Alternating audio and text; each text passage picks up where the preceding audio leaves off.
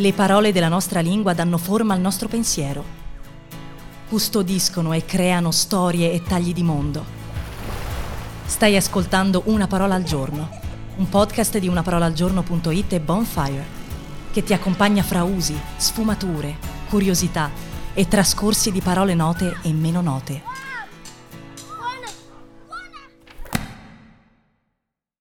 Questa settimana raccontiamo Parole che non pensavi esistessero. Oggi Atanor. Il segreto antico. Come si compie la grande opera, cioè la creazione della pietra filosofale. Chi è che ancora non lo sa? Due parti di cielo e una di terra, ossia acciaio tenero in quantità doppia rispetto ai cristalli di stibina, cotti con la mediazione del sale il composto ottenuto va fatto decantare e raffreddare, separando quindi con un colpo di martello il caput mortum dalla calamita dei saggi così ottenuta. Di qui il difficile, ma basta un po' di attenzione. Col solve et coagula si estrae la terra rossa dal caput mortum e si pone poi la terra sotto un bagno di mercurio e sale, dalla cui cozione si genera il mercurio dei saggi. L'unione dei composti risultanti, calamita e mercurio dei saggi, va raffinata nell'uovo filosofico, in una cozione unica.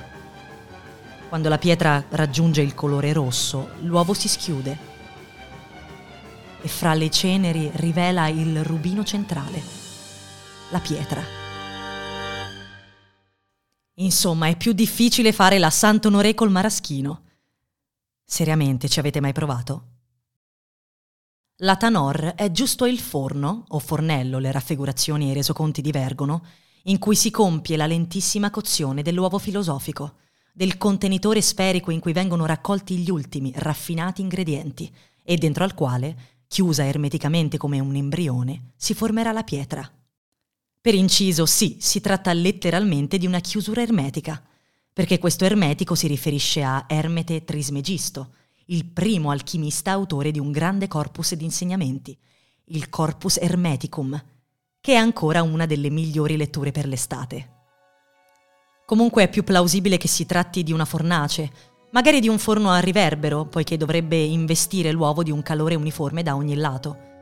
Dopotutto l'etimo ci parla giusto di una fornace At-Nur, in ebraico, ed etimologicamente vale poco l'accostamento al greco Athanatos, cioè senza morte, in riferimento all'immortalità che si conquista con la grande opera.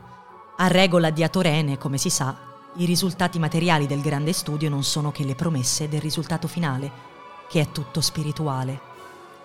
Ora, anche se la grande opera non la facciamo tutti i giorni, la Tanor ci resta sulla lingua, se non in cantina, come un forno esoterico, sigillato, che cuoce e fa fermentare e maturare l'alto valore Potremmo sovrapporlo, termine sommamente dotto e ricercato, al crogiuolo, malamente, ma con una buona approssimazione figurata. Mi formo nell'atanor di un gruppo entusiasta e curioso. Scrivo il racconto nell'atanor silenzioso della biblioteca e col tempo il sentimento si limpidisce nell'atanor del cuore. Non solo il significato è splendido e suggestivo, il suono il suono per Diana.